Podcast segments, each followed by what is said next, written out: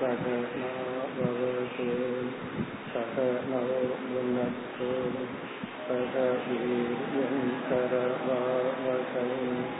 तेजस्विनापद्रीतमस्तु मा विद्विषावतैः ॐ शान्ति शान्ति शान्तिः अखण्डं सच्चिदानन्दम् अवाङ्मनसगोचरम्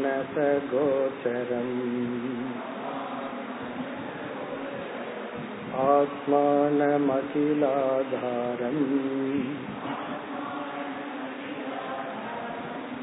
आश्रये भीष्टसिद्धये பக்கம் நூத்தி அறுபத்தி நாலு நூத்தி நாற்பதாவது பகுதி ஏதானி शब्दादि विषयसहितानि पञ्चीकृतानि भूतानि सूक्ष्मशरीरजातं च एतत्सर्वम् एतेषाम् कारणरूप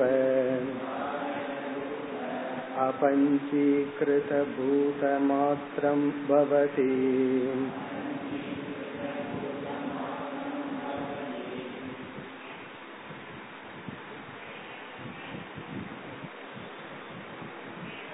அத்தியாரோபத்தை முடித்து அபவாதத்தில் இப்பொழுது நாம் இருக்கின்றோம். அத்தியாரோபம் என்பது ஏற்றி வைத்தல் காரியம் என்று ஒன்று இருப்பதாக தற்காலிகமாக ஏற்றுக்கொள்ளுதல். அபவாதம் என்பது காரணம்தான் இருக்கின்றது. காரியம் என்று ஒன்று தனியாக இல்லை என்று நிலைநாட்டுவது அபவாதம் என்பது காரணத்திற்கு வேறாக காரியம் இல்லை. அத்தியாரோபம் என்பது ஏதோ ஒரு காரியம் தனித்து காரணத்திலிருந்து வேறாக இருப்பது போல் நாம் ஏற்றுக்கொள்ளுதல். கயிற்றிலிருந்து பாம்பு என்ற ஒன்று தோன்றுகிறது. அத்தியாரோபத்தில் பாம்பு என்ற ஒரு தனி பொருளை ஏற்றுக்கொள்ளுதல் அபவாதத்தில் கயிறுதான் இருக்கின்றது என்று பாம்பை நீக்குதல். சிருஷ்டி நாம் பார்த்து அனுபவிக்கின்ற இந்த உலகமே அத்தியாரோபம் என்றால் இந்த உலகத்தை சாஸ்திரம் பல படிகளில் இருந்து படிப்படியாக உற்பத்தியானது என்று சொன்னது. ஆகவே அபவாதமும் எப்படி நடக்கின்றது? ஒவ்வொரு படியாக எப்படி தோன்றியதோ அப்படியே நீக்கப்பட்டு வருகின்றது. இங்கு நான்கு படிகளில் ஆசிரியர் அபவாதம் செய்கின்றார். செய்து கடைசியில வஸ்து மட்டும் இருக்கின்றதுன்னு சொல்ல போற முதல் படியில் அனைத்து ஸ்தூல உடல்கள் நாம சாப்பிடுற உணவுகள் இந்த உலகம் இப்படிப்பட்ட பிரம்மாண்டம் அனைத்தும் வெறும் பஞ்சபூதம் தான் என்று கூறினார். இதத்தான் இதற்கு முன் நூற்றி முப்பத்தி ஒன்பதாவது பகுதியில பார்த்து முடிச்சோம். இது எல்லாமே பஞ்சீகிருத பூத மாத்திரம் பவதி. அப்ப என்ன ஆச்சுன்னா என்னுடைய உடல் உன்னுடைய உடல் நீ சாப்பிடுறது நான் சாப்பிடுறது உன்னுடைய இடம் என்னுடைய இடம் லோகங்கள் எல்லாமே பௌத்திகமா இருக்கிற அனைத்துமே வெறும் பஞ்சபூதம். இனி இந்த பகுதியில் என்ன செய்கின்றார்? இந்த பஞ்சபூதங்கள் எதிலிருந்து வந்தது? சூக்மமான பஞ்சபூதத்திலிருந்து வந்தது. இந்த ஸ்தூலமான பஞ்சபூதம் சூக்மமான பஞ்சபூதத்திலிருந்து தான் வந்தது. ஆகவே இரண்டாவது படியில் நாம் பார்த்து அனுபவிக்கின்ற அனைத்து சூக்ம சரீரங்களும் பத்தொன்பது அல்லது பதினேழு அவயவங்களுடன் கூடிய சூக்ம சரீரங்கள். பிறகு வந்து சூக்ம உலகங்கள் அனைத்தும் அபஞ்சீகிருதமான பஞ்சபூதம்தான் என்று ஒடுக்குகின்றார். அதுதான் இந்த பகுதியில் வருகின்றது. ஏதானி சப்தாதி விஷய சகிதானி பஞ்சீகிருதானி பூதானி. பஞ்சீகரணமான ஐந்து பூதங்கள். அதை கொஞ்சம் விளக்கிறார். சப்தம் முதலிய அனைத்து விஷயங்களாக உள்ள இந்த பஞ்சபூதங்கள். சூக்ம சரீர ஜாதம் சூக்ம சரீரங்கள் என்று பத்தொன்பது அவயவங்கள் ஐந்து இந்திரியங்கள் ஐந்து கர்மேந்திரியம் ஞானேந்திரியம் பிராண தத்துவம் மனஸ் தத்துவம் போன்ற இவைகள் எல்லாமே ஜாதம்னா இங்க கூட்டம். சூக்ம சரீரங்களினுடைய கூட்டம் ஏதத்து ஏதேஷா. இவைகளுக்கு காரணமாக உள்ள காரணபூத அபஞ்சீகிருதம் பூத மாத்திரம் பவதி. இப்ப முதல்ல வந்து பகவான் இடத்திலிருந்து அஞ்சு பூதம் தோன்றியது. அந்த அஞ்சு பூதத்துல நம்ம எப்படி சிருஷ்டிய படிச்சோம்? அஞ்சு பூதத்துக்குள்ளயும் ஒவ்வொரு பூதத்திலையும் சத்துவ ரஜ தமஸ்ங்கிற குணம் இருக்கு. ஒவ்வொரு பூதத்தினுடைய சத்துவம்சத்திலிருந்து மனம் ஞானேந்திரியம். ரஜோம்சத்திலிருந்து கர்மேந்திரியம் பிராண தத்துவம் சமோம்சத்திலிருந்து பஞ்சீகரணமாயி ஸ்தூல பூதங்கள் தோன்றினு பார்த்தோம். இப்ப என்ன சொல்றார்? இவைகள் எல்லாமே பஞ்ச சூக்ம பூதத்தில் தோன்றின. ஆகவே அதில் ஒடுங்குகின்றன. இப்ப கடைசி என்ன சொல்றார்? அபஞ்சீகிருத பூத மாத்திரம் பவதி. அதத்தான் தனி மாத்திரை. இது இரண்டாவது ஒடுக்கம். இனி அடுத்த பகுதியில மூன்றாவது இடத்துல ஒடுக்கிறார். அபஞ்சீகிருத பூதத்தையும் ஒரு இடத்துல ஒடுக்கிறார். அது என்ன? ஏதானி सत्त्वातिगुण सहित सहितानि अपञ्चीकृतानि उत्पत्ति व्युत्क्रमेण एतत् कारणभूत अज्ञान उपहित चैतन्यमात्रं भवति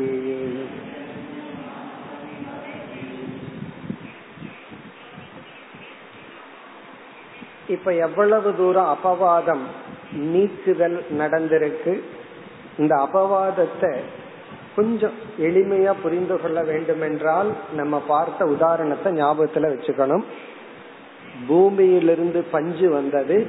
பஞ்சிலிருந்து நூல் நூலிலிருந்து துணி துணியிலிருந்து ஷர்ட்.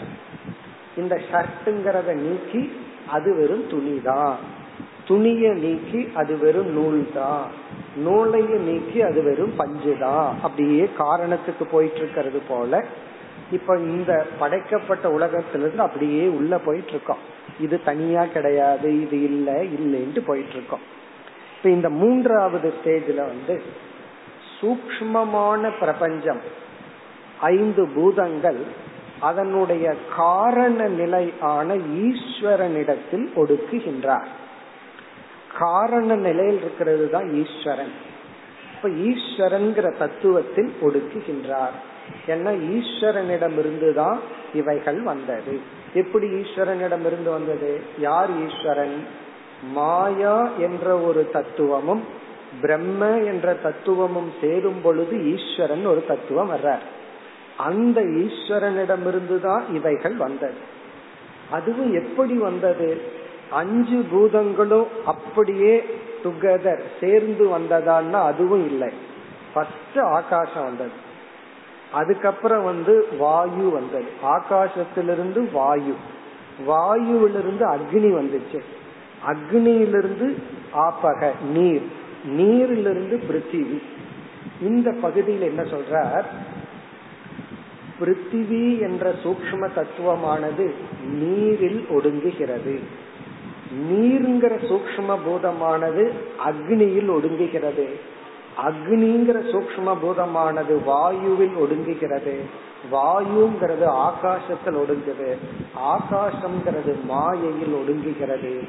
ஈஸ்வரனிடத்தில் ஒடுங்குகிறது. அதாவது உற்பத்தி எப்படி வந்துச்சு? ஆகாசம் வாயு. விக்ரமம் அப்படின்னா தலைகீழா. எப்படி உற்பத்தி ஆச்சோ அதுக்கு ரிவர்ஸ் ஆர்டர்ல அப்படியே ஒடுங்கி ஒடுங்கி இந்த பகுதியில் ஈஸ்வரன் தான் இருக்கார். ஈஸ்வரனுக்கு வேறாக இந்த பூதங்கள் எல்லாம் இல்லை அப்படின்னு பூதங்களை எல்லாம் நீக்கி ஈஸ்வரனை வந்து நிலைநாட்டுகின்றார். இப்ப ஈஸ்வரன் வரைக்கும் வந்துட்டார். மீதி எல்லாம் அபவாதம் பண்ணியாச்சு. அதத்தான் இங்க சொல்ற. அதாவது பஞ்சபூதங்கள் எந்த ஆர்டர்ல தோணுச்சோ அதனுடைய தலைகீழான ரிவர்ஸ் ஆர்டர்ல ஒடுங்கி ஒடுங்கி கடைசியில ஈஸ்வரன் மட்டும் இருக்கார். எப்படி விதவிதமான ஷர்ட் இருக்குன்னு சொன்ன உடனே நம்ம துணி ஒண்ணுதான் இருக்குன்னு சொல்றோம்.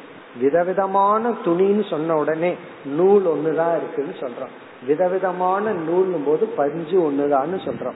அதே போல ஈஸ்வரன் ஒருத்தர் தான் இருக்கார். அந்த ஈஸ்வரன் ஒருத்தர் எப்படி வந்தோம்? அஞ்சு சூக்ம பூதங்கள் எந்த ஆர்டர்ல தோணுச்சோ அந்த ஆர்டர்லயே ஒடுங்கி ஈஸ்வரன் மட்டும் இருக்கார். இந்த ஈஸ்வரனுக்கு இவர் கொடுக்கிற சொல் இதுல கடைசி பகுதி அஜான உபகித சைத்தன்ய மாத்திரம் பவதி அஜான உபகித சைத்தன்யம் அது ஈஸ்வரங்கிற தத்துவத்துக்கு அவர் கொடுக்கிற விளக்கம். இங்க அஜானம்னா மாயை உபகிதம்னா சேர்ந்த சைத்தன்யம்னா பிரம்மன். மாயையுடன் சேர்ந்த பிரம்மன் மட்டும் எஞ்சி இருக்கின்றது. அஜான உபகித சைத்தன்ய மாத்திரம் பவதி. எப்படி ஃபர்ஸ்ட் ஸ்டேஜ்ல பஞ்சபூத மாத்திரம் பவதின்னு சொன்னாரோ இந்த லோகமல்லா இல்லைன்னு சொன்னாரோ அதே போல அஜானத்துடன் கூடிய பிரம்ம தத்துவம் மட்டும் எஞ்சி உள்ளது. எப்படி எஞ்சியது? முதல் பகுதியில ஏதானி. ஏதானினா இந்த பஞ்சபூதங்கள். சத்வாதி குண சகிதானி.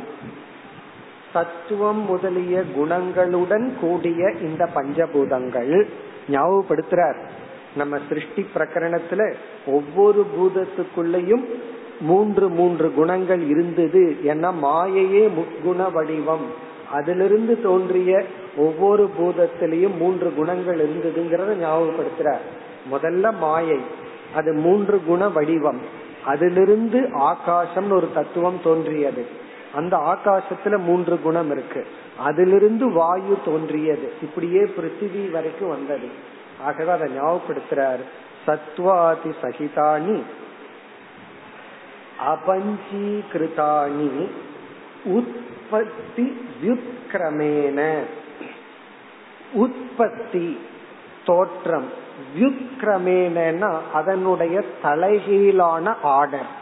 உற்பத்தியினுடைய உத்கிரமணத்தின் மூலமாக அப்படின்னா எந்த ஆர்டர்ல எந்த வரிசையில தோன்றியதோ அதற்கு தலைகீழான வரிசையில் அது ஒவ்வொன்றாக ஒடுங்கி அப்படின்னு சொல்ற அதுதான் உற்பத்தி வியுக்ரமேன ஏதத் காரணபூத. இவைகளுக்கு காரணமான. இங்க உற்பத்தின்னு சொன்ன என்ன? ஐந்து பூதங்களினுடைய தோற்றம். உற்பத்தி. விக்ரமம் அப்படின்னா அதனுடைய ரிவர்ஸ் ஆர்டர் அதனுடைய தலைகீழான ஆர்டர் இதனுடைய தோற்றத்தின் ஆர்டர் என்ன? ஆகாசம் வாயு அக்னி நீர் பிருத்திவி. இதனுடைய உத்கிரமணம் என்ன? தலைகீழ வரணும். பூமி பிருத்திவி நீர் அக்னி வாயு ஆகாசம். இப்படி ஒவ்வொன்றுக்குள் ஒதுங்கி இல்லைன்னா அஞ்சு பேராகிராஃப்ல இவர் சொல்லணும். இதை இவை இவர் வந்து குயிக்கா முடிக்கணும்னு சொல்லி இப்படி சொல்ற ரூல் படி எப்படி சொல்லணும் என்றால் இந்த பூதங்கள் முதல்ல வந்து பிருத்திவி வந்து நீர்ல ஒடுங்கியது. ஒரு பேராகிராஃப் நீரானது அக்னியில் ஒடுங்கியது. அப்ப மூணு பூதம் தான் இருக்கு. அக்னி வந்து வாயுவில் ஒடுங்கியது. ரெண்டு பூதம் தான் இருக்கு. வாயு வந்து ஆகாசத்துல ஒடுங்கியது. இப்ப வந்து ஆகாசம் ஒண்ணுதான் இருக்கு. அது அந்த ஆகாசம் காரணமான இறைவனிடத்தில் ஒடுங்குகிறதுங்கிறத தான் இவ்வளவு சுருக்கமா சொல்றேன் ஆக்சுவலி அஞ்சு பேராகிராஃப்ல சொல்ல வேண்டியது எந்த உற்பத்தியில வந்ததோ அதனுடைய ரிவர்ஸ் ஆர்டர்லயே ஒடுங்கி ஒடுங்கி அதனுடைய காரணத்திலேயே ஒடுங்கி ஒடுங்கி காரணபூத அஜான உபகித சைத்தன்ய மாத்திரம் பவதி. இப்ப வந்து அஜானத்துடன் கூடிய சைத்தன்யம் மட்டும் இருக்கின்றது. இங்க அஜானம்னா மாயை. மாயை பிளஸ் சைத்தன்யம் இஸ் ஈக்வல் டு ஈஸ்வரன். இப்ப ஈஸ்வரன் மட்டும் இருக்கின்றார். இப்படி மூன்று ஸ்டேஜுக்கு வந்தாச்சு. இப்ப யார் இருக்கா? இந்த உலகம்னு ஒண்ணு இல்லை. படைப்புக்கு முன்னாடி அப்படித்தானே பேசிட்டு இருந்தோம். ஈஸ்வரன் மட்டும் காரண ரூபத்தில் இருக்காருன்னு. இப்ப என்ன? மீண்டும் ஈஸ்வரன் மட்டும் இருக்கார். ஆரம்பத்துல ஈஸ்வரன் மட்டும் இருந்தார். பிறகு அப்படியே படிப்படியா இந்த உலகம் வந்துச்சு. இப்ப மீண்டும் ஈஸ்வரன் மட்டும் இருக்கார். அப்ப இதெல்லாம் என்னன்னா இதெல்லாம் ஈஸ்வரனிடமிருந்து வேறில்லை.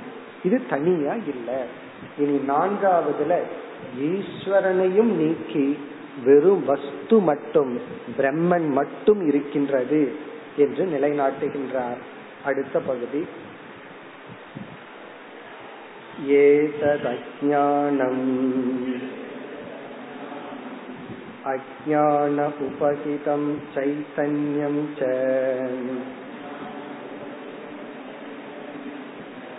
ईश्वरादिकम्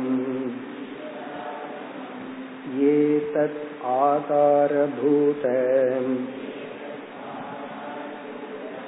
अनुपहितचैतन्यरूपम् तुरीयम् பிரம்ம மாத்திரம் பவதி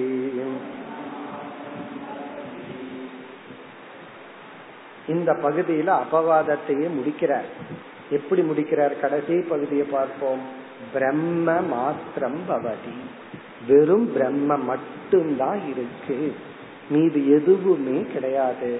அந்த பிரம்மண உபனிஷத்துல என்ன சொல்கின்றது? துரியம்.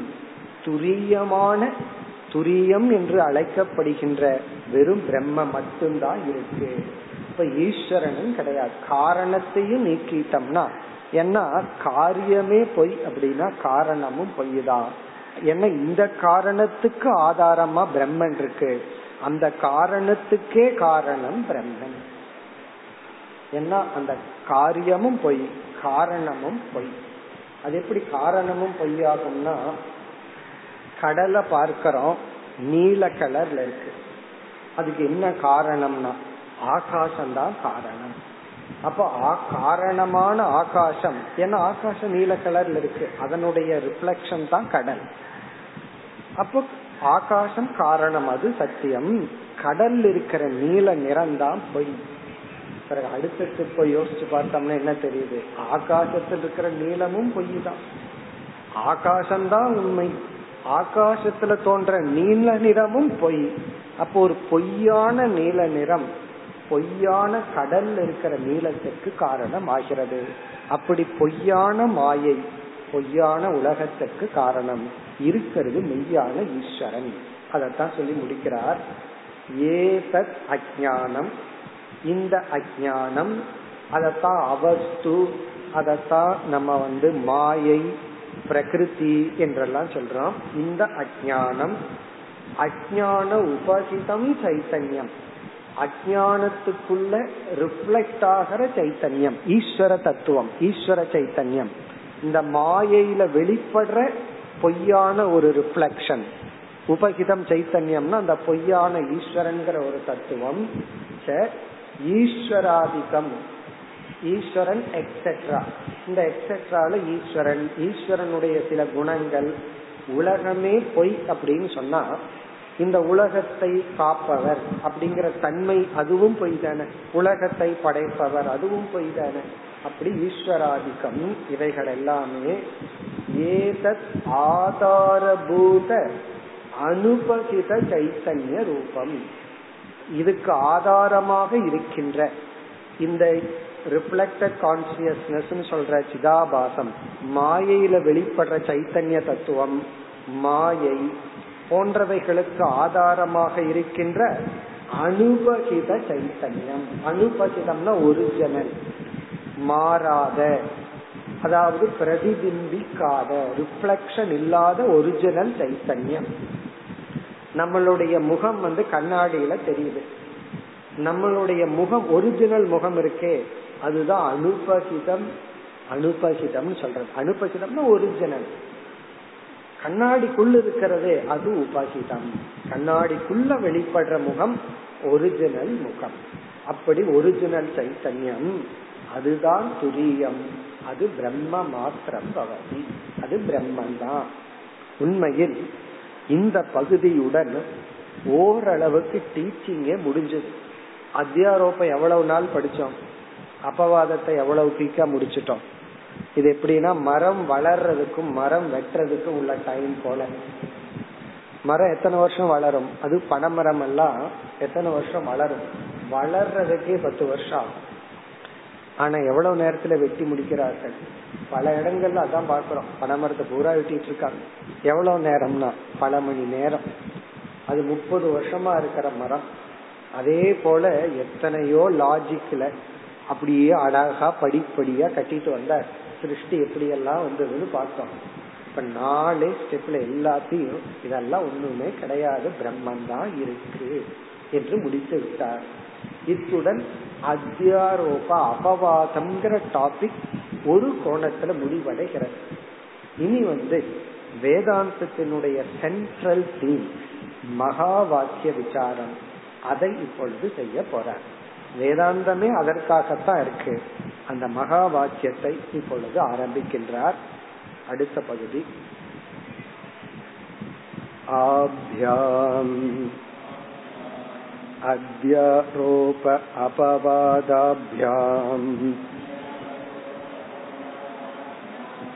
तत्त्वं पदार्थ शोधनमपि सिद्धं भवति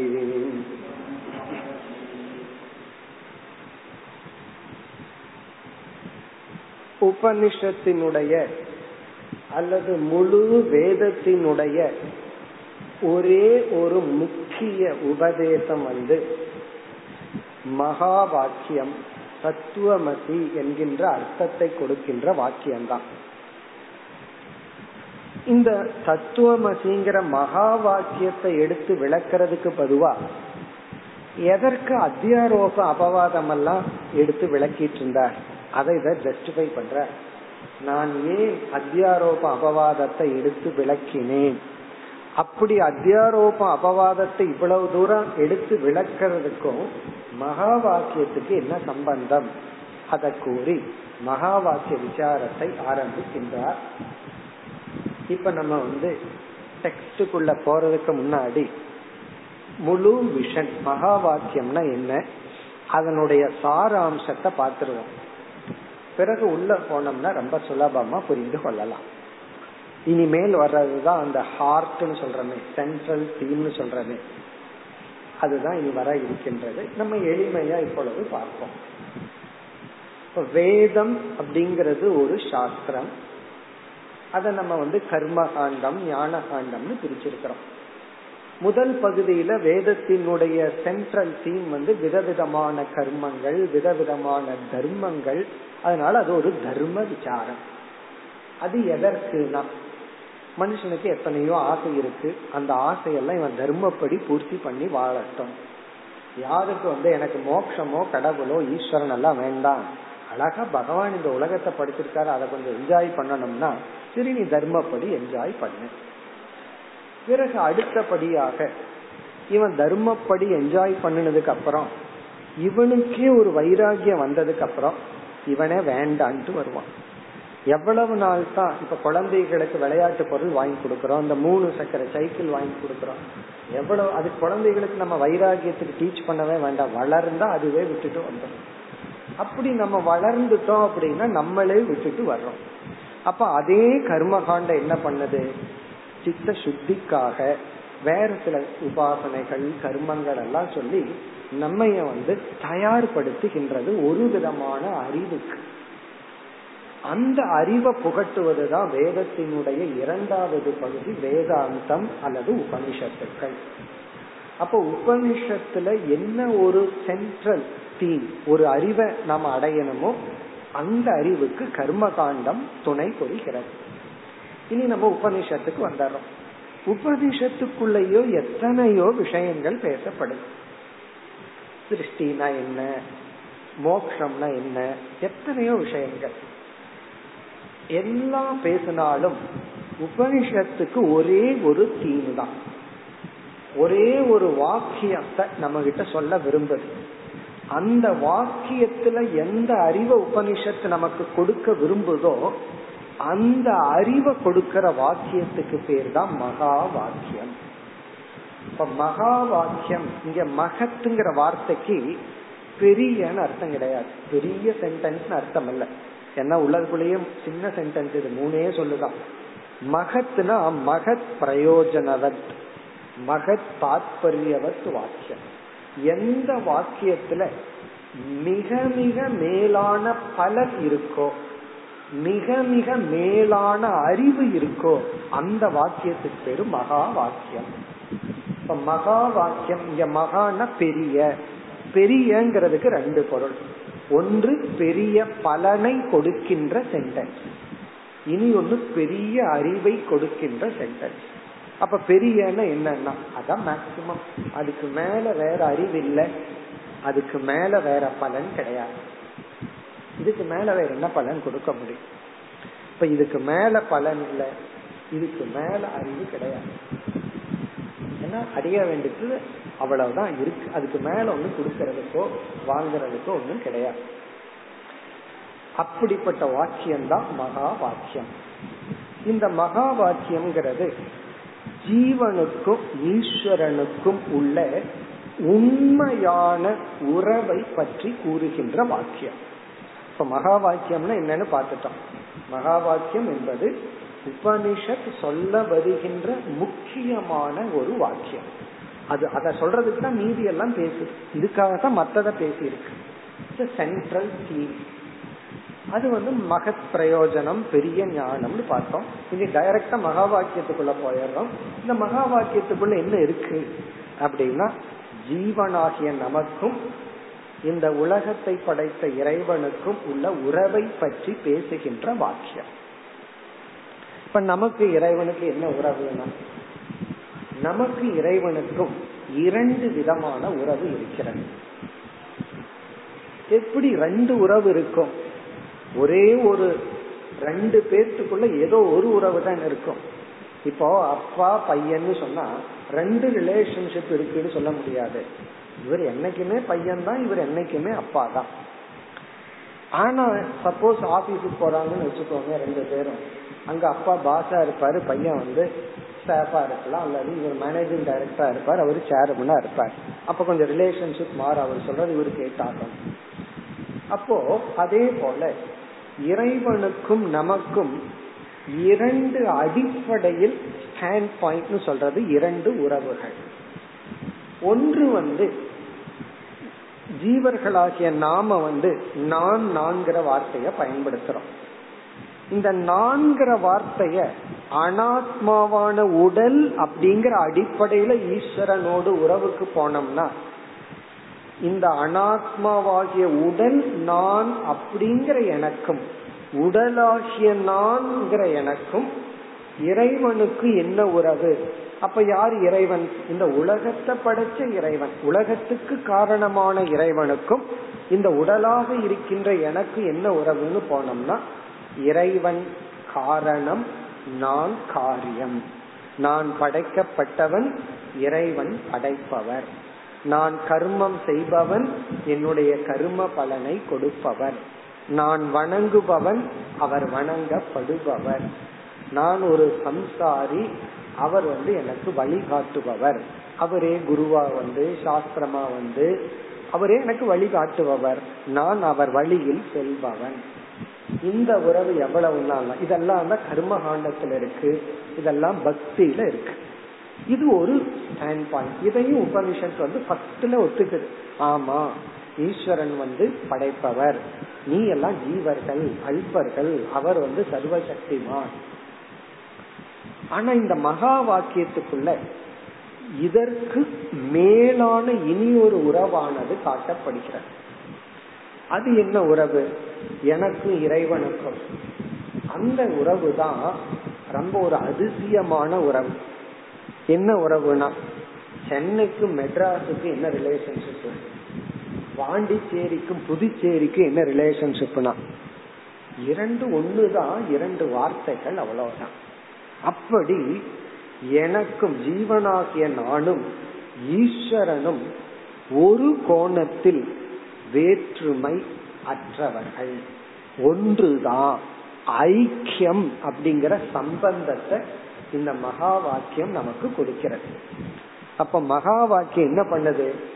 ஜீவனாகிய நாம் ஈஸ்வரனிடத்தில் முற்றிலும் வேறுபடாமல் ஒன்றாக இருக்கின்றோம். இந்த அர்த்தத்தை எந்தெந்த வாக்கியங்கள் எல்லாம் எப்படி எல்லாம் பேசுதோ அதெல்லாம் மகா வாக்கியம். எந்த ஒரு சென்டென்ஸ் இந்த அர்த்தத்தை பேசுதோ அந்த சென்டென்ஸ் எல்லாம் மகா வாக்கியம். அது வேதத்துலதான் பேசி இருக்கணுங்கிறது இல்லை வேற எந்த மதத்துல எந்த லாங்குவேஜ்ல எப்படி பேசினாலும் இந்த உள்நோக்கம் இருந்து பேசப்பட்டால் அது மகா வாக்கியம்.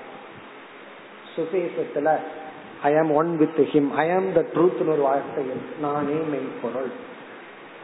எப்படி எந்த ரிலீஜியன்ல எந்த லாங்குவேஜ்ல இந்த அர்த்தத்துல எங்க ஒரு வார்த்தை ஒரு சென்டென்ஸ் வந்தா அது மகா வாக்கியம் அப்போ உபனிஷத்துக்கள் வந்து இந்த மகா வாக்கியத்தை மைய கருத்தாக கொண்டுதான் அந்த உபனிஷத்தை டெவலப் ஆகி விளக்கம் எல்லாம் வந்திருக்கு. அப்ப மகா வாக்கியத்துல என்ன இருக்கு? மூன்று சொற்கள் இருக்கும் ஒரு சொல் ஜீவனை குறிக்கின்ற சொல் இனி ஒரு சொல் ஈஸ்வரனை குறிக்கின்ற சொல் இனி ஒரு சொல் இருவருக்கும் உள்ள ஐக்கியத்தை குறிக்கின்ற சொல். ஆகவே மகா வாக்கியம் என்னைக்குமே மூன்றே சொற்கள் தான் மூன்று சொற்களுக்கு மேல இருந்ததுன்னா மற்ற சொற்களை இந்த மூன்றுக்குள்ள ஏதோ ஒன்றுல சேர்த்திக்குவோம். ஆகவே மகா வாக்கியத்துல மூன்று சொற்களுக்கு மேல கிடையாது. மூணே சொற்கள் தான். ஜீவனை குறிக்கிற சொல் ஈஸ்வரனை குறிக்கிற சொல் இருவருக்கும் உள்ள உறவை குறிக்கின்ற சொல். இது மகா வாக்கியமா இருந்தா ஐக்கியம்ங்கிற சம்பந்தத்தை குறிக்கிற சொல். அப்போ ஜீவன் ஈஸ்வரன் ஐக்கியம். அதுக்கு வந்து எத்தனையோ விதமான மகா வாக்கியங்கள் இருக்கு. இந்த வேதாந்த சாரத்துல ஆசிரியர் வந்து ரெண்டு மகா வாக்கியத்தை சொல்ல போறார். ஒன்று வந்து தத்துவமசி. அத ஃபர்ஸ்ட் சொல்ற பிறகு அடுத்தது வந்து அகம் பிரம்மாஸ்மின்னு ரெண்டு மகா வாக்கியத்தை விசாரம் பண்ற இப்ப இங்க வந்து தத்துவமசிங்கிற வாக்கியத்தை எடுத்துக்கிறார். இப்ப இந்த பகுதியிலிருந்து தத்துவமசிங்கிற மகா வாக்கியத்தை எடுத்துட்டு விசாரம் பண்ற சது அப்படிங்கிற சொல்லு அது என்று பொருள் அதுங்கிறது அந்த கான்டெக்ட்ல சாந்தோக்கிய உபனிஷத்துல அந்த இடத்துல ஈஸ்வரனை குறிக்கின்றது. தத் என்றால் ஈஸ்வரன். துவம் என்ற சொல்லுக்கு நீ என்பது சான்ஸ்கிரிட் டிக்ஷனரி படி நீங்கிற சொல் வந்து இங்க ஜீவனை குறிக்கின்ற தது துவம் அதி. இத வந்து துவம் தது அதி நீ அந்த இறைவனாக அசி என்றால் இருக்கிறாய். நீ அவனாக இருக்கின்றாய். இது குருவானவர் சிஷ்யனை நேரடியா பார்த்து சொல்ற வாக்கியம். தத்துவமசி. குரு வந்து சிஷ்யன்கிட்ட சொல்ற நீ அதுவாக இருக்கின்றாய். நீ அந்த ஈஸ்வரனாக இருக்கின்றாய்.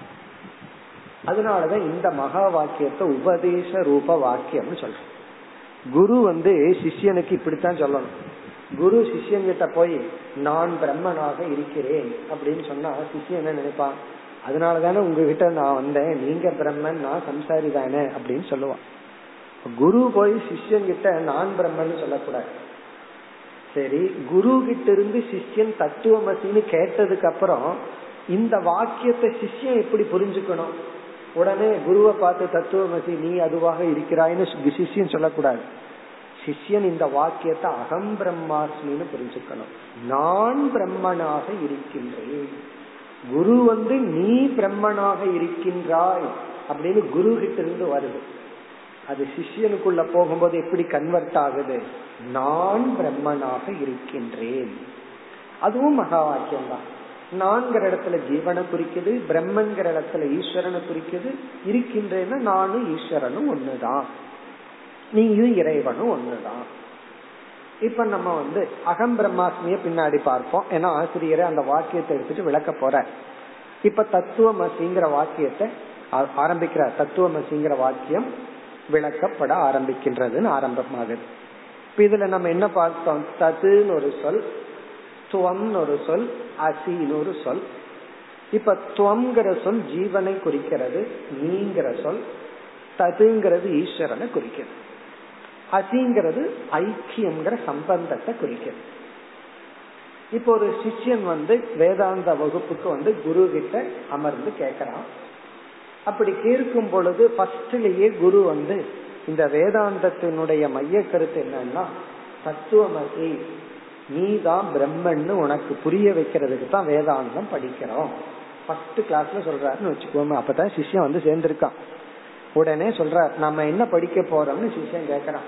நம்ம எல்லாம் படிச்சு முடிச்சதுக்கு அப்புறம் கடைசியில நான் என்ன புரிஞ்சுக்க போறேன்? உடனே குரு சொல்ற தத்துவமசி நீ அதுவாக இருக்கின்றாய்ங்கிற ஞானத்தை நீ அடைய போறாய். இப்ப இவன் கேட்ட உடனே நான் ஜீவனாகிய நான் அப்படிங்கறதுக்கு இவன் ஒரு அர்த்தத்தை புரிஞ்சு வச்சிருக்கிறான். ஈஸ்வரனுக்கு ஒரு அர்த்தத்தை புரிஞ்சு வச்சிருக்கிறான். ஈஸ்வரன்கிற ஒரு உலகத்துக்கே காரணமான பெரியவர். ஜீவன்கிற நான் ஒரு அல்பமானவன். அப்ப என்ன பற்றி? நான் சொன்ன உடனே எனக்கு உடனடிய மனசுல தோன்ற ஞானம் வந்து நான் புரிஞ்சிட்டது இந்த உடலுடன் கூடிய அழியக்கூடிய ஸ்தூல உடல் சூக்ம உடலுடன் கூடிய அதே சமயத்துல உணர்வுடன் கூடிய நான். ஈஸ்வரன் இந்த உலகத்துக்கே காரணமானவர். இப்படி கேட்ட உடனே முதல்ல எடுத்த உடனே நான் ஜீவன் ஈஸ்வரன் அனைத்துக்கும் மேலானவர் அவர் காரணமானவர் அவரிடமிருந்து தான் நம்ம வந்துள்ளோம். எப்படி ஐக்கியமாக முடியும்? எப்படி ஒன்றாக முடியும்? அப்படிங்கறது நமக்கு ஒரு சந்தேகம் வருகிறது. மகா வாக்கியத்துல தது துவம் அதாவது ஜீவனை குறிக்கின்ற சொல் ஈஸ்வரனை குறிக்கின்ற சொல் கேட்ட உடனே எந்த விதமான பெரிய விசாரமும் இல்லாமல் ஆபாத ஞானம் சொல்றது. நம்ம பத்தி ஏற்கனவே என்ன புரிஞ்சு வச்சிருக்கிறோமோ சின்ன வயசுல ஈஸ்வரனுடைய அஸ்தித்துவத்தை பெரியவங்கெல்லாம் நமக்கு சொல்லி வச்சதுனால கடவுள் பெரியவர் அப்படியெல்லாம் சொல்லி வச்சதுனால அவரை பற்றி ஒரு கான்செப்டோட நம்ம வந்து இறைவன் கேட்ட உடனே மனசுல புரிக்கிற அர்த்தம் இருக்கே. அத வந்து வாட்சியார்த்தம் அப்படின்னு சொல்றோம். வாட்சியார்த்தம் அப்படின்னு சொன்னா ஒரு சொல்ல கேட்ட உடனே டைரக்டா மனசுல தோன்ற அறிவு. அந்த வார்த்தைய கேட்ட உடனே மனசுல என்ன அறிவு தோன்றுதோ அது வாட்சியார்த்தம் எந்த ஒரு வார்த்தைக்குமே. ஒருத்தன் கிராமத்திலிருந்து ஃபர்ஸ்ட் வர்றான். கம்ப்யூட்டர் கோர்ஸ் படிக்க வர்றான். உடனே அவன் மவுஸ் அப்படிங்கிற வார்த்தைய கேக்குறான். உடனே அவனுக்கு என்ன ஞாபகத்துக்கு வரும்? மவுஸ் அப்படிங்கிற வார்த்தையை கேட்ட உடனே அவன் கிராமத்துல அந்த மவுஸ் தான் ஞாபகத்துக்கு வரும். அந்த பெருச்சாலியோ எலியோ தான் அவனுக்கு ஞாபகத்துக்கு வரும். அதுதான் வாட்சியார்த்தம் பிறகு அந்த கம்ப்யூட்டர் இன்ஸ்ட்ரக்டர் அவனை எடுத்துட்டு வந்து இதுதான் மவுஸ் அப்படிங்கிற உடனே அவன் புரிஞ்சுக்கிறான். கம்ப்யூட்டர் கிளாஸ்ல மவுஸ் எடுத்துட்டு வா அப்படின்னா எளிய புடிச்சிட்டு வரக்கூடாது. இதுதான் அப்படின்னு அவன் புரிஞ்சுக்கிறான். அதே போல கிரிக்கெட் கிரவுண்ட்ல டக் அப்படின்னு சொன்னா ஒரு ரன் எடுக்காம போயிட்டா அப்படின்னு புரிஞ்சுக்கணும்.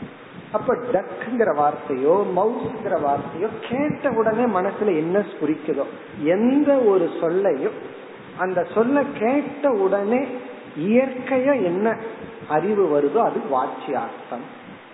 இப்ப அந்த கம்ப்யூட்டர் இன்ஸ்ட்ரக்டர் என்ன சொல்றாரு? இந்த மவுஸ வச்சுதான் கம்ப்யூட்டரையே ஒர்க் பண்ண முடியும்னு சொல்றாரு. உடனே இவன் வந்து இவனுடைய வாத்தியார்த்தத்துல இருக்கான் இந்த கிராமத்து பையன். மவுஸ வச்சா தான் கம்ப்யூட்டரே வேலை செய்யுமா? மவுஸ் இருந்தா கம்ப்யூட்டரே இருக்காது. அப்ப அவனுக்கு புரியுது. ஓகே மவுஸ் அப்படிங்கிறது இந்த பொருளுக்கு இந்த இடத்துல பயன்படுத்தப்படுகிறது.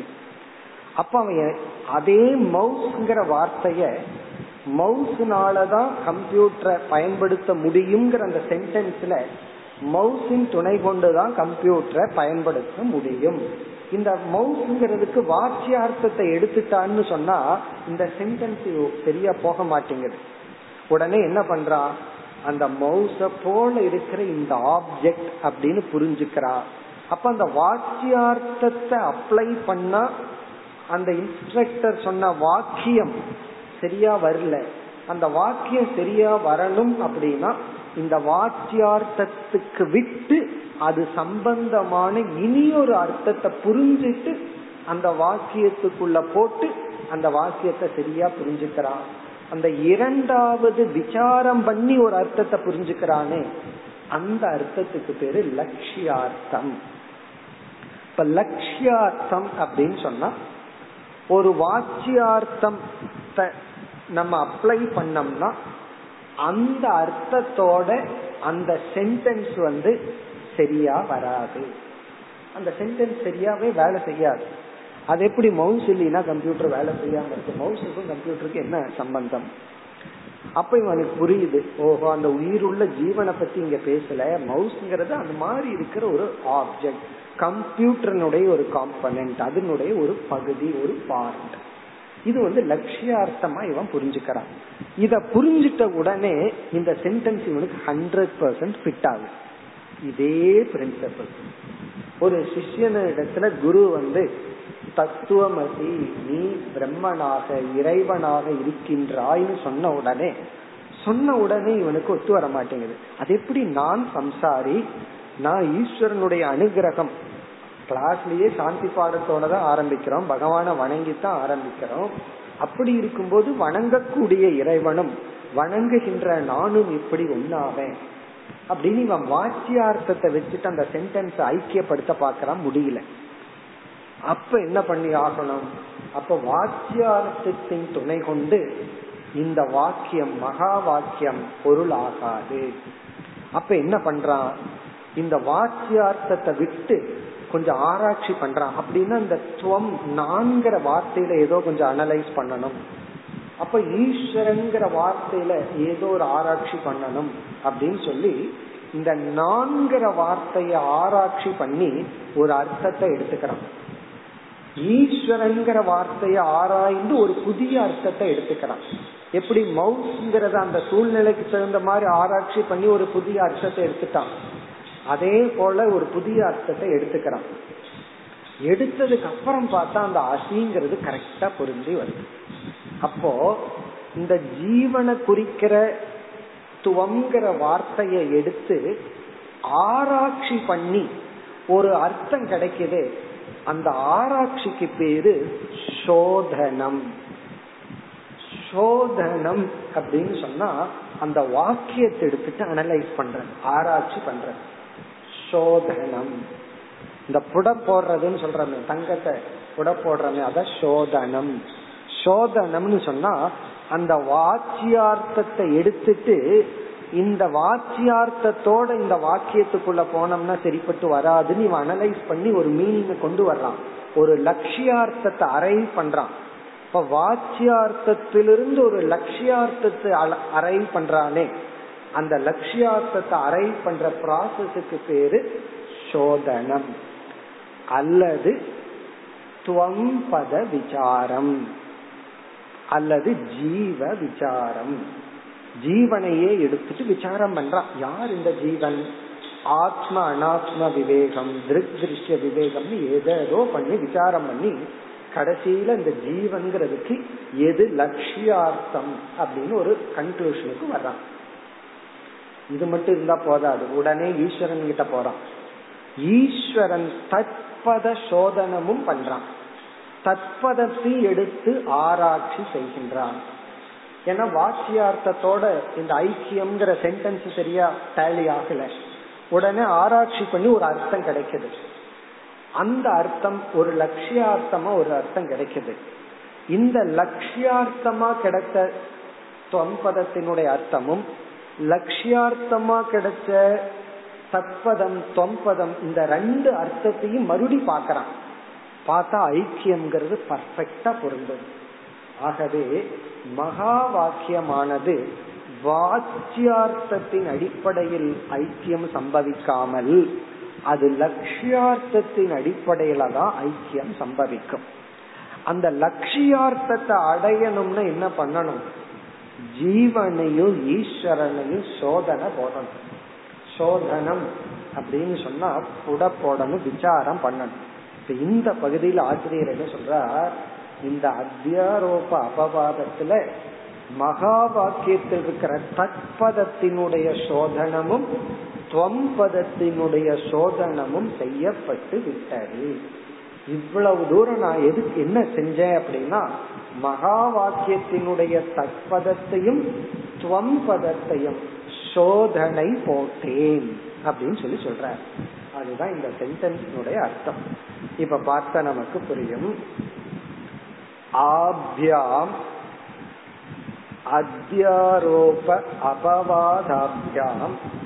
ஆபியாம்னா இந்த அத்தியாரோபம் அபவாதம் என்கின்ற விசாரத்தினால் இப்ப நம்ம அத்தியாரோபம் பண்ணி அபவாதம் பண்ணணுமே இந்த விசாரத்தினால் தது பதார்த்த சோதனம் அபி சித்தம் பவதி. தத் பதார்த்த துவம் பதார்த்த சோதனம். இங்க சோதனம்னா விசாரம் அனாலிசிஸ் ஆராய்ச்சி. சித்தம் பவதி ஆராய்ச்சியும் சித்தமாகி விட்டது நன்கு நடைபெற்று விட்டது சித்தம் பவதினா அக்காம்பிளிஷ் நடைபெற்று விட்டது என்ன நடைபெற்றதா? தொம்பதத்தினுடைய விசாரமும் தத்பதத்தினுடைய ஆய்வும் நடைபெற்று விட்டது இந்த ஒரு வரிய புரிஞ்சுக்கணும்னா நம்ம எவ்வளவு பேக்ரவுண்ட் தெரிஞ்சிருக்கணும். ஏன் இதெல்லாம் பண்ணணும்? ஏன் இந்த நடைபெறணும்? தத்துவமசிங்கிறது தான் உபனிஷத்தினுடைய மைய கருத்து. தத்துவமசிங்கிறதுக்குள்ள மூணு சொல். அதுல இரண்டு சொற்கள் ஜீவனையும் ஈஸ்வரனையும் குறிக்கிற சொற்கள். அதை கேட்ட உடனே ஒரு வாட்சியார்த்தம் மனசுல வரும்.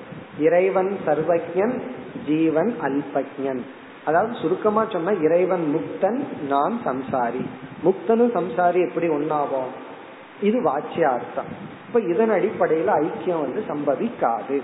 அப்போ வாச்சியார்த்தத்தை கொஞ்சம் விசாரம் பண்ணி இந்த ஜீவனை எடுத்துட்டு நல்லா அனலைஸ் பண்ணி இந்த நான் யாருங்கிற விசாரம் பண்ணி அப்ப நான் நான் என்ன பத்தி என்ன நினைச்சிட்டு இருக்கிறனோ அந்த நான் அல்ல. இந்த உடலை எல்லாம் என்னோட சேர்த்து இருந்தேன். அதையெல்லாம் நான் நீக்கிட்டு இதுதான் நான் அப்படின்னு ஒரு லட்சியார்த்தம் கிடைக்குது. அதே போல ஈஸ்வரனை விசாரம் பண்ணி ஒரு லட்சியார்த்தம் கிடைக்குது. இந்த லட்சியார்த்தத்தை ரெண்டையும் பார்த்தா அது ஒன்னா இருக்கு. அப்ப லட்சியார்த்தம் கிடைச்சாதான் ஐக்கியமாகும். லட்சியார்த்தம் கிடைக்கணும்னா இந்த ரெண்டையும் அனலைஸ் பண்ணணும். இந்த அனலைஸ் தான் இதுவரைக்கும் நடந்திருக்கு. அப்ப என்ன ஆயிடுதான் இப்ப என்ன சொல்றாரு? நான் நல்லா கிரவுண்ட ப்ரிப்பேர் பண்ணிட்டேன். மகா வாக்கியத்துக்கான கிரவுண்ட நான் ப்ரிப்பேர் பண்ணியாச்சு. இனி நான் மகா வாக்கியத்தை சொல்ல வேண்டியதுதான். அப்படின்னு சொல்றேன் இனி அடுத்த பகுதிக்கு போறதுக்கு முன்னாடி மீண்டும் இங்க ஒரு விசாரத்தை மேற்கொள்வோம். ஜீவன் ஈஸ்வரன். இந்த இரண்டு வார்த்தையினுடைய வாச்சியார்த்தம் என்ன லட்சியார்த்தம் என்னன்னு இப்பவே பார்த்துருவோம். ஏன்னா அடுத்த பகுதியில டைரக்டா சொல்லிடுற ஜீவன்கிற சொல் ஈஸ்வரன்கிற சொல்லினுடைய வாச்சியார்த்தம் இது லட்சியார்த்தம் இது அப்படின்னு சொல்ற அப்ப வாச்சியார்த்தத்தினுடைய அடிப்படையில் ஐக்கியமாகாது. லட்சியார்த்தத்தின் அடிப்படையில் ஐக்கியம்னு சொல்ற இப்ப இந்த வாச்சியார்த்தம் லட்சியார்த்தம். இந்த வாச்சியார்த்தத்துக்குள்ள மூன்று தத்துவங்கள் அடங்குகிறது. அது ஜீவனுக்கும் தான் ஈஸ்வரனுக்கும் தான் முதல்ல ஜீவனுக்கு வருவோம். எப்பொழுதெல்லாம் நான் நான் சொல்றனோ யாருமே எனக்கு சொல்லி கொடுக்காம இயற்கையா நான்கிற வார்த்தைக்கு அல்லது ஜீவன்கிற வார்த்தைக்கு நான் புரிஞ்சிட்ட அர்த்தம் வாச்சிய அர்த்தம். அந்த புரிஞ்சிட்ட அர்த்தத்துக்குள்ள மூன்று தத்துவங்கள் உள்ளன. ஒன்று வந்து நம்முடைய உடல்கள் சரீரம். நம்ம எரியாம நம்ம அந்த அர்த்தத்துலதான் பயன்படுத்திட்டு இருக்கிறோம். சரீரம். இந்த சரீரம்ங்கிற இடத்துல சில பேர்த்துக்கு தெரியாம இருக்கலாம். ஆனாலும் அதைத்தான் அர்த்தமா பயன்படுத்தி கொண்டிருக்கிறார்கள். அவங்களுக்கு வந்து ரொம்ப பேர்த்துக்கு பிரிச்சு சொல்ல தெரியாம இருக்கலாம். அதாவது வந்து சூக்ம சரீரம் ஸ்தூல சரீரம் காரண சரீரம் எல்லாம் பிரிக்காம இருக்கலாம். பட் அந்த தத்துவத்தை தான் நான்கிற அர்த்தத்தை புரிஞ்சிருக்காங்க. ஆகவே முதல் அர்த்தம் வந்து காரண சூக்ம ஸ்தூல சரீரங்கள். இந்த மூன்று சரீரமும் ஒரு அர்த்தம். ஒருத்தனுக்கு சொல்லாம இருக்கலாம். ஒரு பாமரனுக்கு வந்து காரண சரீரம்னா என்னன்னு தெரியாம இருக்கலாம். ஆனா நான் ஒரு அஜானிங்க அப்படின்னு அவன் சொல்றான்னு வச்சுக்குவோமே அவன் காரண சரீரத்தை பிடிக்கிறான். என்னுடைய மனசு வந்து இப்படி இருக்கு நான் கோவக்கா அப்படின்னு சொல்லும் போது அவன் தன்னை சூக்ம சரீரத்தோட சொல்றான். நான் இத்தனை கிலோ இருக்கிறேன் அப்படின்னு சொல்லும் போது அவன் ஸ்தூல சரீரத்தை சொல்றான். அப்படி இந்த நான்கிற வார்த்தையில யாருமே சொல்லி கொடுக்காம தெரிஞ்சோ தெரியாமலேயோ நாம் புரிஞ்சிட்ட வாக்கியார்த்தத்துல முதல் தத்துவம் வந்து சரீரம். மூன்று சரீரம் சரீர திரயம் இரண்டாவது தத்துவம் வந்து நம்முடைய சூக்ம சரீரத்தில் பிரதிபிம்பிக்கின்ற ஆத்மாவினுடைய சைத்தன்யம். பிரதிபிம்ப சைத்தன்யம். சிதாபாச தத்துவம் நம்ம மனசுல வந்து பிரம்ம சைத்தன்யம் அல்லது ஒரிஜினல் சைத்தன்யத்தினுடைய ரிஃப்ளக்ஷன் இருக்கு. அது வந்து இரண்டாவது தத்துவம். அது எப்படி தெரியுதுன்னு சொன்னா ஒண்ணுமே படிக்க வேண்டாம். ஒருத்தங்கிட்ட போய் நீ ஜடமானவனா உணர்வுடையவனா? அப்படின்னு கேட்டா அவன் என்ன சொல்லுவான்? இந்த கேள்வியே நீங்க கேட்கலாமா? நீங்க போய் வந்து டேபிள் விட்டு இதை கேட்பீங்களா? உணர்வுடையவங்கிறதுனால தானே நீங்களே இந்த இடத்துல கேட்கறீங்க. இது நீங்க கேட்கணுமா? நான் திருப்பி கேட்பான். ஆகவே எல்லாத்துக்கும் தெரிஞ்சது நான் ஒரு கான்சியஸ் பிரின்சிபல் நான் ஒரு உணர்வுடையவன். என் மனசுல வந்து உணர்வு சைத்தன்யம் அப்படிங்கிற ஒரு மாற மாறிட்டே இருக்கிற ஒரு ரிஃப்ளக்ஷன் ஒரு அறிவு இருந்துட்டு தான் இருக்கு. இதுவும் நமக்கு தெரிஞ்ச விஷயம்தான். ஆகவே இரண்டாவது தத்துவம் ஒரு முக்கிய அழியாத சைத்தன்யத்தினுடைய ஆத்மாவினுடைய சித் சுரூபம் மனதில் பிரதிபிம்பித்து மனம் உணர்வை அடைந்து உணர்வுடைய மடம் மனம் உடலை வியாபிக்கும் போது உடலும் உணர்வுடன் விளங்குகிறது. இது வந்து சிதாபாசம். மனதில் உள்ள உண்மையான சைத்தன்யத்தின் பிரதிபிம்பம் இரண்டாவது தத்துவம். பிறகு மூன்றாவது தத்துவம் யாருக்கும் தெரியாது. தெரியாட்டியும் கூட தெரிஞ்சோ தெரியாமலோ அதைய நம்ம இன்க்ளூடு பண்ணியிருக்கிறோம். நமக்கே தெரியாம அதை சேர்த்தி இருக்கிறோம் அது என்னன்னா சாஸ்திரம் என்ன சொல்லுது? அனைத்து இந்த உலகத்துக்கும் ஆதாரமாக அழியாத ஒரு பொருள் இருந்துதான் ஆகணும். இப்ப இந்த உடல் மாறுது அழிகின்றது. மனசு மாறுது. எந்த ஒரு மாற்றம் நிகழ வேண்டும் என்றாலும் இயற்கையில் ஒரு நியதி வந்து அது மாற்றமற்ற ஆதாரத்தின் மீது தான் நடக்க வேண்டும். ட்ரெயின் அவ்வளவு வேகமா போகுதுன்னா அங்க தண்டவாளம் மாற்றம் இல்லாம அங்க இருந்து ஆகணும். சோ எந்த ஒரு மாற்றமும் மாற்றம் இல்லாத ஒரு ஆதாரத்தின் துணை கொண்டுதான் இயங்க முடியும். இந்த சிதாபாசனம் இந்த உடலும் மாறிக்கொண்டே இயங்குகிறது என்றால் ஒவ்வொரு ஜீவனுக்குள்ளும் மாறாது அழியாது அறிவு சுரூபமாக ஒரு வஸ்து பொருள் இருந்தாக வேண்டும். அந்த பொருளை வந்து ஆத்மா என்று சாஸ்திரம் சொல்லும் இது ஒரு பாமர ஜீவனுக்கு தெரியாது. தெரியாட்டியும் அது இருக்கிறதுனால இவன் அறியாம அவனுடைய ரெஃபரன்ஸ் அதுக்கும் போகுது. இவன் அதை எடுத்துட்டு சொல்லல. அது இருக்கிறதுனால அதுக்குள்ளேயும் போகுது. அப்போ வாச்சியார்த்தத்துல என்னென்னலாம் இருக்குன்னா சுத்த சைத்தன்யம் மாறாத சத் சுரூபமான சித் சுரூபமான அழியாத ஒரு தத்துவம் இந்த ஜீவன்கிற வார்த்தைக்குள்ள. பிறகு அந்த ஆத்மாவினுடைய மனதில் வெளிப்படுகின்ற பிரதிபிம்பம் இந்த சரீரம். இந்த மூன்று சேர்ந்து நம்ம வந்து ஞாபகம் வச்சுக்கணும்னா சுத்த சைத்தன்யம் சிதாபாசம் சரீரத்ரயம். சுத்த சைத்தன்யம் சிதாபாசன் மூன்று சரீரம்.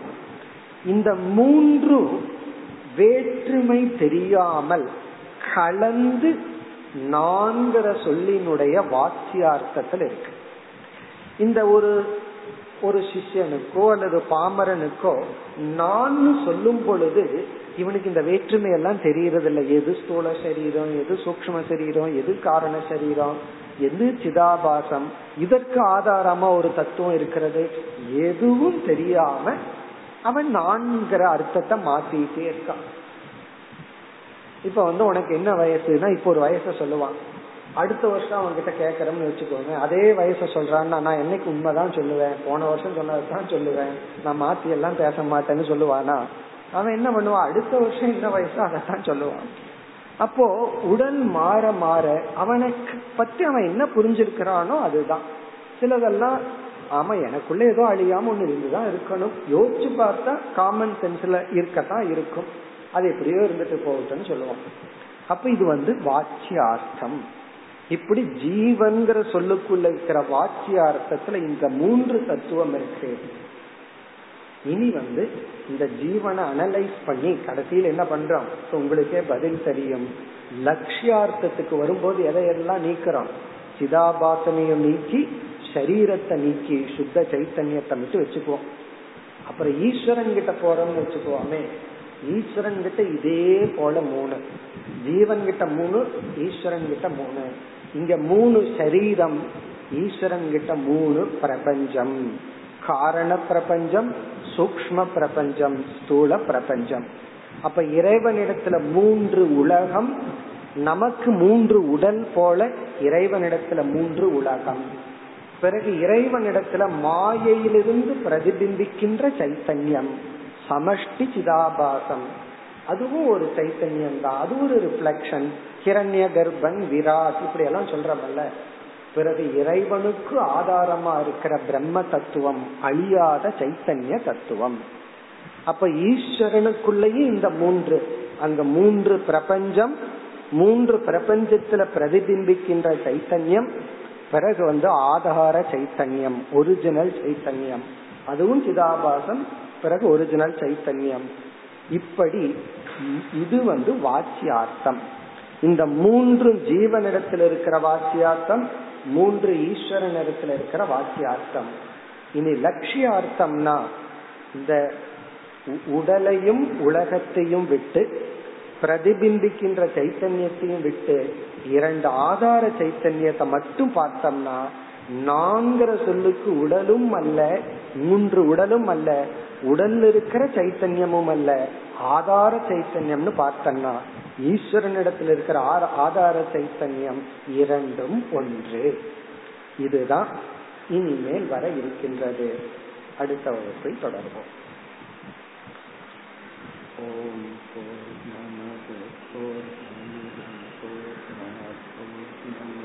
पूर्णस्य पूर्णमादाय पूर्णमेवावशिष्यते ॐ